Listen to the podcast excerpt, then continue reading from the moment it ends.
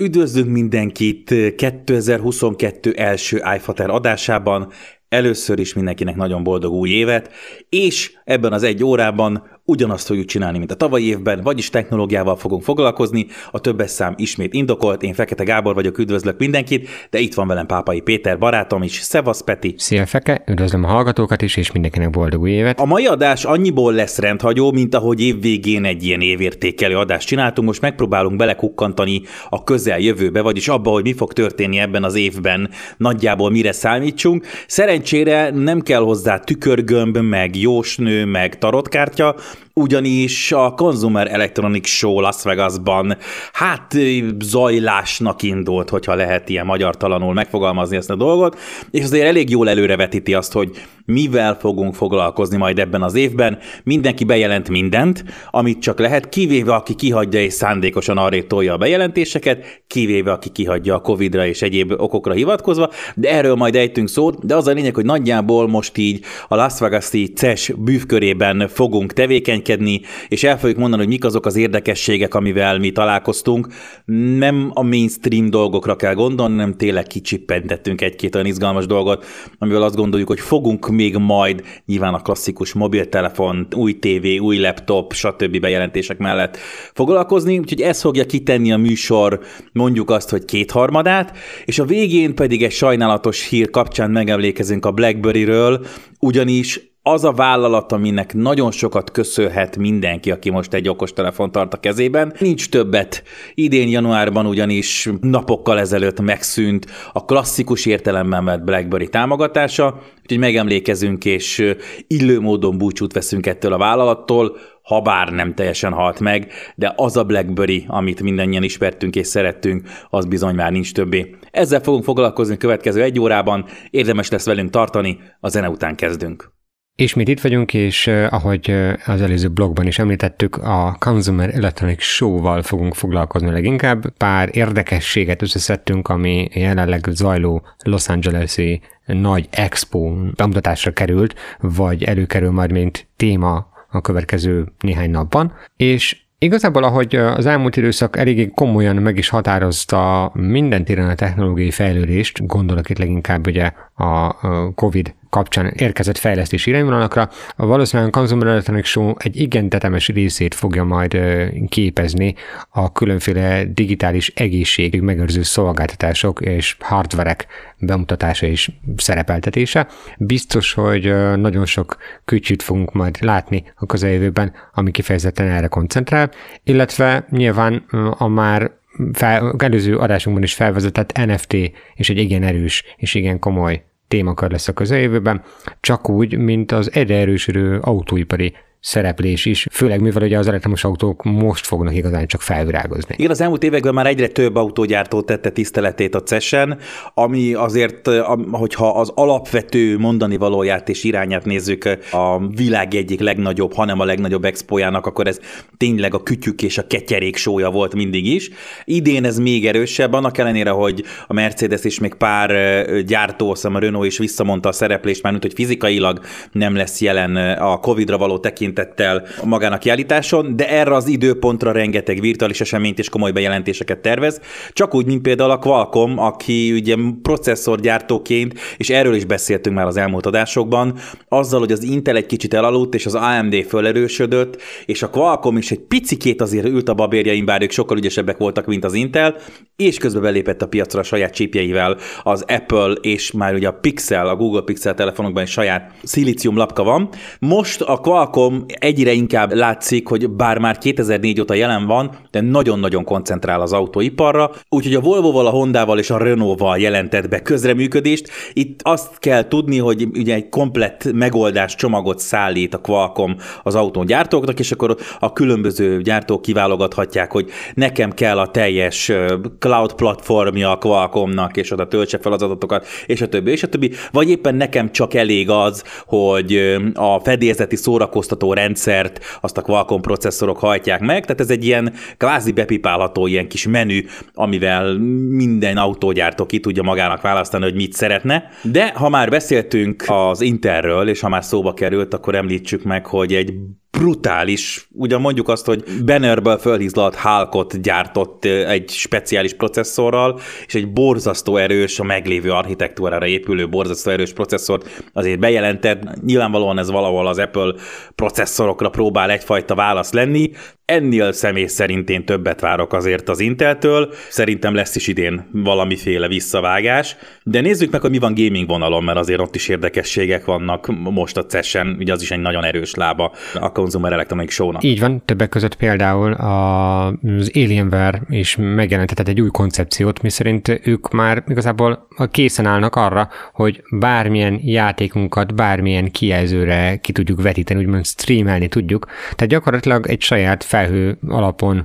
működő szolgáltatást nyújtanak, úgyhogy közvetlenül mi vásároljuk meg egyébként a hardware-t is. Ez a Concept Nix nevezetű funkció, ez egy olyan megoldás, ami már meglévő szolgáltatásokra, meglévő megoldásokra épít,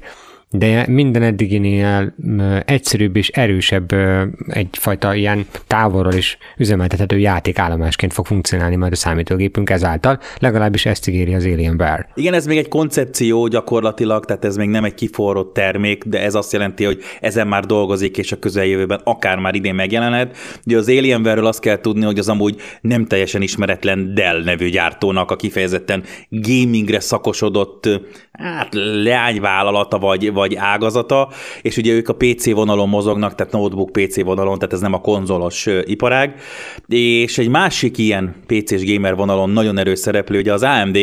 aki pedig egy olyan mesterséges intelligencia algoritmusokra épülő képjavító megoldást mutatott be, amivel drasztikusan javítható az akár kisebb felbontású játékoknak is a képminősége. Ugye erre neki van egy saját megoldása, tehát azok a hardverek, játékok, szoftverek, stb. Tehát az ökoszisztéma, ami amúgy támogatja az AMD Fidelity FX Super Resolution megoldását, azok csípőből tudják ezt, de most azt mondja az AMD, hogy bizonyos ö, körülmények mellett azok a hardverek és szoftverek is, mármint játékszoftverek is képesek lesznek szebben megjelenni a képernyőkön, amik amúgy nem rendelkeznek, és amik amúgy nem tudják a saját megoldásukat. Mutatnak demókat, azért most így képen, meg YouTube videókon még nem fogom tudni azt mondani, hogy úristen, ez valami, a hajunkat letesszük minőségű megoldás, de az mindenképpen jó hír és jó jel, hogy nem hagyják magukra azokat a játékosokat sem, akik mondjuk nem az elmúlt fél egy évben vásároltak be csillió dollárért különböző hardvereket, úgyhogy ez a két megoldás az, ami most így elsőre azt mondjuk, hogy izgatja egy picit a fantáziánkat, és szeretnénk ezt saját szemünkkel is látni. Az Alienware megoldása azért még egy picit odébb van, hogy már mint a Peti meg én például saját szemünkkel lássunk és kapjunk belőle akár csak egy tesztpéldányt, de majd meglátjuk, hogy ez az AMD Radeon Super Resolution megoldás, ez hogy muzsikál a közeljövőben, hiszen például a cloud gamingben is ez hozhat egy olyan képbeli javulást, amit egyelőre még nem láttunk. Most egy picit zenélünk, és utána visszajövünk még mindig CES hírekkel, ugyanis hát a Samsung is bejelentett, idézőjelben mutatom nagy dolgokat, a sony van egy, nem tudom értelmezni milyen webkamerája tévék mellé, és azért van még egy pár csemege, például a robotikában is, amit mindenképpen szeretnénk bedobni a következő blogban, a zene után folytatjuk. Folytatódik az iFater, és hogy az előző blogban már felvezettük, hogy a tükörgömbünkben nézve látjuk, hogy mi történik a Las Vegas-i Consumer Electronics Show-n idén. Most egy kicsit térjünk át a nappalinkra, mert, és tudjuk le ezt a Samsung hírt, mert én ezt egyszer nem, egyszer nem, nem tudom feldolgozni. Ugye az NFT-ről már beszéltünk, az NFT az a technológia, ami lehetővé teszi a digitális művészek számára, hogy bizonyítsák, hogy ők alkották azt az adott digitális rajzot, zenét, videót, bármit. És most mindenki fölül hype vonatra. Olyannyira, hogy a Samsung be is jelentett. Egy olyan tévét, ami támogatja az NFT-t. A Samsung tévéken keresztül lehet majd digitális műalkotásokat megvásárolni. A lényeg az, hogy a Samsung tévéket amikből ugye vannak olyanok, amik kifejezetten úgy néznek ki, mint egy képkeret, mint egy klasszikus kép a falon, azokat most már nem csak arra fogjuk tudni használni, hogy mondjuk a Google fotókból vagy az otthoni fotókból egyfajta képválogatást tegyünk ki akkor, amikor nem tévézünk, és egy ilyen pihenő módban van a tévé, hanem a méregdrágán vagy nem méregdrágán vásárolt NFT alkotásainkat is kitehetjük, hogy a kisújjeltartós, pesgőzős, beluga kaviáros partin igen, megint egy kicsit pikírt vagyok, meg tudja mutatni a tulajdonos, hogy bizony én vásároltam NFT-ket. Az, hogy valóban tudunk-e majd a Samsung tévékkel, és legfőképpen hogyan NFT-ket vásárolni. Ugye ez azon múlik, hogy milyen marketplace-t, milyen piacot fog integrálni ebbe a szolgáltatásba a Samsung, de a lényeg az, hogy meg fogjuk tudni mutatni a világnak a digitális műalkotásainkat, akár a sajátunkat, akár amiket gyűjtünk és vásároltunk. Ennél egy fokkal fontosabb az, hogy az LG is beszáll a Samsung után a MicroLED tévék piacára. Ez már csak azért is fontos, mert a MicroLED egy következő lépés a digitális megjelenítési technológiában. Ugye ezek a nagyon apró LED diódák ból összeállított képek egy sokkal kontrasztosabb, sokkal élesebb képet tudnak majd adni, és egyre több gyártónál fog ez felbukkani. Tehát ahogy az OLED technológia gyakorlatilag a tévézésben egy ilyen alapfogalommá vált minden belépő szintnél kicsit komolyabb tévékészülék esetében, úgy a mikroLED technológia lesz a következő nagy dobás, az, a, az az igazán nagy újdonság, ami minőségbeli ugrást fog már jelenteni, és az, hogy az LG-be beszállt, és bemutattak egy 136 szoros 4K HDR képes mikroLED tévét, ez önmagában azt jelzi, hogy igen, a két kijelzőgyártó, Samsung és LG közül a másik nagy név is megérkezett erre a platformra, jönnek a többiek is, biztos, hogy egyre több ilyen készüléket fogunk látni. Mindenképp érdemes lesz majd megnézni, amikor már elterjedtebbek lesznek, legalábbis a saját szemünkkel is. Mélyebb feketék, kontrasztosabb színek, gyakorlatilag ez az, amire most ez az új technológia képes lesz. Egyelőre még nem túl sok háztartásba fog belkerülni, ugyanis nézve az árakat, azért ez itt még bőven a sok milliós kategória, úgyhogy lesz egy pár év, mire a mikroLED lejjebb kúszik mondjuk a felső kategória aljára akár, vagy csak a középkategória tetejére, de mindenképpen azt mutatja, hogy van még a kép megjelenítők terén is hova fejlődni, és hát ha a kép megjelenítőkön már éppenséggel nincs mit fejleszteni, akkor, akkor mondjuk adjuk egy kamerát a népnek, és bár már erre volt példa a múltban, most úgy néz ki, hogy a Sony is beszáll a gesztus vezérléses tévék piacára, és bemutatott egy olyan hát webkamera kinézetű valamit, amit utólag is meg lehet majd az új generációs Sony tévékhez vásárolni, a csúcsmodellekbe pedig eleve menne lesz ez a kamera, amivel a Bravia Cam névre hallgató megoldással, gesztusokkal is lehet vezérelni a tévét, tehát ha például becsukjuk az öklünket, nyitott tenyérből becsukjuk az öklünket, akkor kikapcsol a tévé, tudjuk a kézmozdulatainkkal a hangerőt és egyéb funkciókat vezérelni. Nekem eszembe jutott rögtön az Xbox 360 és a Kinect,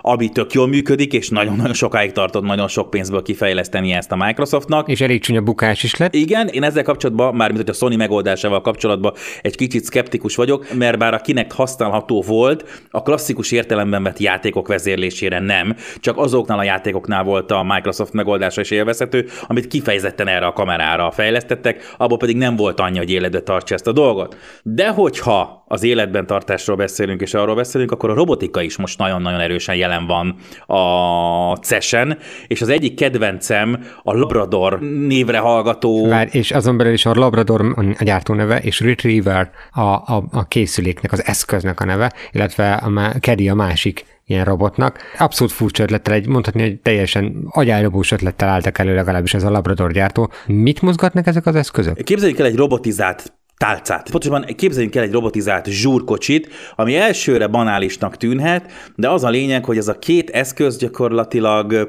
arra szolgál, hogy a mozgásokban korlátozottakat, vagy az idős embereknek segítse a mindennapjaikat, mozog a házban, feltérképezi a ház alapterületét, hol vannak a bútorok, stb. stb. Tényleg úgy néz ki, mint egy ilyen robotizált zsúrkocsi, képes bizonyos dolgokat előre elkészített a saját tálcájukkal, mondjuk a konyhapultról leemelni és odavinni a gyógyszert, természetesen hangvezérlés segítéssel, tehát egy olyan extra felszolgáló segítője tud lenni a mozgásokban korlátozottaknak, ami alapvetően egy tök jó ötlet, mert végül is nagyon leegyszerűsítve a dolgot, egy beszédfelismerő, egy számítógép és egy pici robotizált karral ellátott polcrendszerről van szó, ami viszont tényleg komoly segítség azoknak, akik nehezen mozognak, és a demo videóból is az derül ki, hogy egy jól használható, egyszerűen magától értetődő termékről van szó, amit mi személy szerint bírunk, hogyha ilyen ötletek vannak. Ennél egy fokkal, hogy mondjam, kevésbé értelmezhető a Hyundai megoldása. Tegyük hozzá, hogy nagyon-nagyon régóta a robotikában és az ipari robotikában komoly szerepet játszik a Hyundai. Tehát egy olyan most az átlagvásárlóknak szánt, valamikor a közeljövőben szánt, négykerekű kis szállító platformot, egy ilyen lapos platformot mutatott be, ami szintén képes autonóm közlekedésre, kiegyenlíti a szintkülönbségeket, meg ha rámpán megy föl, akkor is vízszintes marad, és akár ilyen kameramozgatórendszernek, akár bármilyen otthoni hasznos vagy haszontalan megoldása jó lehet. Nyilván ezek még olyan dolgok, bár a Labrador cég termékei kiforrottnak tűnnek, de ezek azért még a jövőben fejlődni fognak, de irányként jól mutatják, hogy egyre, egyre inkább a valós értelemben és hasznos robotok fognak beköltözni a nappaliainkba, és és a segítségünkre lesz, valós segítségünkre lesz az életünkben. Egy picit zenélünk, és aztán reméljük, hogy sikerül méltón búcsút vennünk a BlackBerry márkától, ugyanis egy picit melankóliával, szomorkásan, de elbúcsúzunk ettől a nagy nevű brandtől. A zene után jövünk. Az utolsó blogban kicsit beszélgetni fogunk egy egykor nagynevű, már már igazából patinássá és lassan elfeledetté vált gyártóról, okostelefon vonalon. A BlackBerry nemrégiben kényszerűen azt a döntést hozta meg, hogy minden olyan BlackBerry készülék, amelyik nem Androidot futtat, elveszti a gyártói támogatását, és igazából életciklusának végéhez érvén, bár okostelefonként születtek meg, egy egyszerű elektronikai eszközként fognak majd így megsemmisülni, GSM funkciók és mindenféle mobil funkciók nélkül. 2022. január 4-től ugyanis minden BlackBerry operációs rendszerrel ellátott készülék elveszti a hívás, fogadás, hívás indítás, SMS fogadás, küldés, illetve adatkapcsolat képességeit. Egyes esetekben még a beépített Wi-Fi sem lesz majd zökkenőmentesen használható. Fontos leszögezni, ezek nagyon régi készülékek, legalább 6 éves, vagy annál sokkal-sokkal régebbi modellekről van szó, viszont ez mindenképpen egy olyan fontos mementója az okostelefonos világnak, ami emlékeztetésre kényszeríti a felhasználókat, hogy bizony egykoron ez az alig ismert cég egy komoly meghatározó piaci szereplő volt, és nagyon sok mindent köszönhetünk neki. Közel negyed évszázada kezdték el a mobiltelefóniába való kiruccanásokat, ugyanis a Research in Motion nevű cég, a RIM, ami a gyártója volt a BlackBerry-nek, 99. január 19-én dobta piacra az első BlackBerry névre hallgató készüléket, ami még, hogyha ez valakinek mond valamit, üdvözlöm az idősebb hallgatóinkat, akkor úgynevezett pager, vagyis csipogó volt, gyakorlatilag szöveges üzenetek fogadására és küldésére volt megoldás, semmilyen telefonál állásos funkciót nem támogatott, és nem is ebben gondolkozott az elején, sőt nagyon sokáig nem volt elsődleges szempont, szinte azt mondhatnám, hogy egy kényszerű megoldás volt, hogy a BlackBerry telefonokkal telefonálni is lehetett, nem ettől lett nagy ez a cég, és nem ezt köszönhetjük nekik, hanem a biztonságos, jó minőségű és stabil üzenetváltást, írásos legfőképpen írásos üzenetváltást. Nem véletlen, hogy a 2000-es évek közepére gyakorlatilag ez volt a céges márka, tehát bármilyen multinacionális vállalat, a Microsofttól kezdve, és igen, annak idején még az Apple-nél is, ha valaki komolyan gondolta azt, hogy egy céges ökoszisztémába valamilyen mobil eszközt hoz be, amin szöveg alapú üzeneteket kell hozni, vinni, küldözgetni, akkor egész egyszerűen a BlackBerry volt a megoldás, Éppen ezért tehette meg azt a cég, hogy ha valaki megvásárolt egy készüléket, akkor még nem tudta a teljes funkcionalitását használni a BlackBerry-nek, külön előfizetéseket kellett vásárolni ahhoz, hogy például az e-mail szolgáltatás működjön, de mivel erre volt pénz, és mivel ezek nagyvállalati környezetbe integrált eszközök voltak, ezért ezek nagyon-nagyon jól és nagyon biztonságosan működtek. Ráadásul ugye a BlackBerry ö, olyan szinten meghatározó volt, mint ö, telefongyártó a későbbiekben, hogy egészen az iPhone megjelenéséig még a nagy konkurens a Google az Android rendszert és az első Androidos készüléket is inkább egy BlackBerry kihívónak szánta, tehát a világ egyik legnagyobb szoftverfejlesztője, most már legnagyobb szoftverfejlesztője úgy gondolta, hogy az okostelefonos piacra történő belépés kulcsa és záloga a legerősebb szereplő legyőzése, ez pedig akkoriban, legalábbis mindenképpen az észak-amerikai régióban a BlackBerry volt, és nagyon sokáig meghatározó volt az, egyáltalán, hogy ezek voltak azok a készülékek, amik teljes fizikai billentyűzettel rendelkeztek, és, és teljes mértékben abszolút az üzenetkezelésre fókuszáltak. A szoftver is kifejezetten e köré épült, és a 2000-es évek második felében például a brit fiataloknál az első számú platform volt a csevegésre. És azzal, hogy gyakorlatilag a kverti billentyűzet, a fizikai kverti billentyűzeteknek az igénye elmúlt, és hozzá szoktattuk magunkat, és a gyártók is hozzá szoktattak minket az érítő képernyőhöz, ezt valahogy nem tudta, vagy nem akarta, de szerintem inkább nem tudta jól megugrani a BlackBerry, és az addig zseniális, formabontó, egészen döbbenetes készülékeivel, mind tudásban, mind funkcionalitásban, a 2010-es évek közepére egy, egy haldokló márkává vált sajnos a BlackBerry, és bár 2014-ben jött ki az egyik kedvenc telefonom, a BlackBerry Passport, ami minden szempontból formabontó volt, nem volt jó formája már, mint hogy az akkori okostelefonokhoz képest, teljesen négyzet alakú kijelzője volt, óriási tepsi volt az egész, egy rendes kverti billentyűzettel alul, ami még érintés funkciókkal is rendelkezett,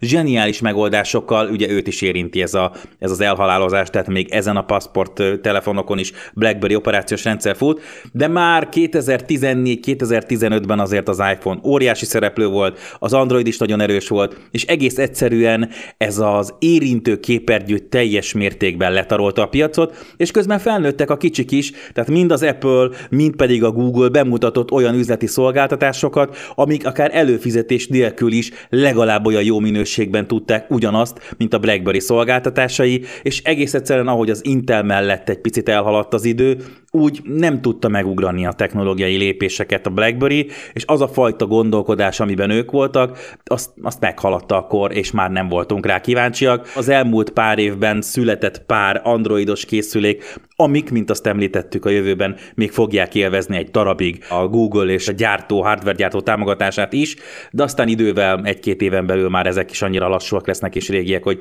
nem lesz értelme velük foglalkozni, de ezzel idén januárban egy korszak lezárult, és szerintem az utolsó olyan nagy dinoszaurusz, jó értelemben vett dinoszaurusz szállt ki a mobil operációs piacról, hogy most már hivatalosan is kijelenthetjük, hogy az Apple iOS-en és az Androidon kívül most már nincs életben lévő működőképes mobil operációs rendszer. Még a BlackBerry márka él, még elméletileg van egy pici esély rá, hogy androidos készülékek jönnek, én ebben már személy szerint nem hiszek, úgyhogy ezennel a mai nappal én hivatalosan is hallottak nyilvánítom a BlackBerry-t. Ne legyen igazam, tényleg szeretném, hogy ne legyen igazam, de ezzel a szomorú hírrel kell zárnunk a mai adást, és köszönjük mindenkinek, aki itt volt velünk ebben az egy órában. Ne csüggedjen senki, podcast adásaink kint vannak, és mi pedig találkozunk egy hét múlva, egészen pontosan. 167 óra múlva, és addig mindenkinek jó rádiózást kívánunk.